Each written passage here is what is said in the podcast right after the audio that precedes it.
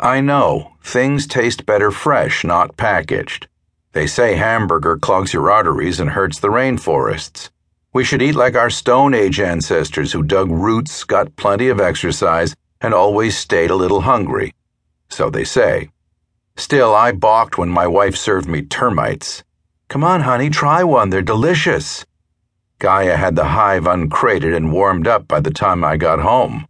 Putting down my briefcase, I stared at hundreds of the pasty scaled critters scrabbling under a plastic cover, tending their fat queen, devouring kitchen trimmings, making themselves right at home in my home. Gaia offered me a probe made of fine grained pseudo wood. See?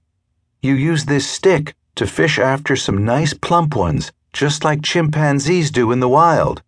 I gaped at the insect habitat filling the last free space between our veggie hydrator and the meat sublimate racks. But we agreed our apartment's too small. Oh, sweetheart, I know you'll just love them. Anyway, don't I need protein and vitamins for the baby? She put my hand over her swelling belly, which normally softened any objections, only this time my own stomach was in rebellion. I thought you already got all that stuff from the Yeast Beast machine. I pointed to the vat occupying half of our guest bathroom, venting nutritious vapors from racks of tissue grown cutlets. That stuff's not natural, Gaia complained with a moo. Come on, try the real thing. It's just like they show on the Natulife channel. I don't think. Watch, I'll show you. Gaia's tongue popped out as she concentrated, quivering with excitement from her red ponytail down to her rounded belly as she passed the stick probe through a sealed hatch to delve after six legged prey. Got one, she cried, drawing a twitching insect to her lips. You're not seriously. My throat stopped as the termite vanished head first. Bliss crossed Gaia's face. Mmm, crunchy, she smacked, revealing two legs and a twitching tail.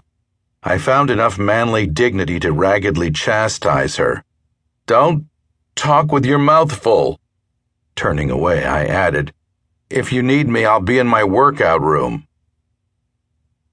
Gaia had rearranged our sleep quarters again. Now the cramped chamber merged seamlessly with a tropic paradise, including raucous bird calls and mist from a roaring waterfall. The impressive effects made it hard to navigate past the bed so I ordered the hologram blanked. Silence fell as the vid wall turned gray, leaving just the real life portion of her pocket jungle to contend with. A tangle of potted plants warranted to give off purer oxygen than a pregnant woman could sniff from bottles. Wading through creepers and mutant ficuses, I finally found the moss lined laundry hamper and threw in my work clothes. The fragrant Clean You lichen had already sandy scabbaged and folded my exercise togs, which felt warm and skin supple when I drew them on. The organoelectric garment rippled across my skin as if alive, seeming just as eager for a workout as I was. I'd been through hell at the office. Traffic was miserable, and the smog index had been redlining all week. Termites were only the last straw. Let's go, I muttered. I haven't killed anything in a week.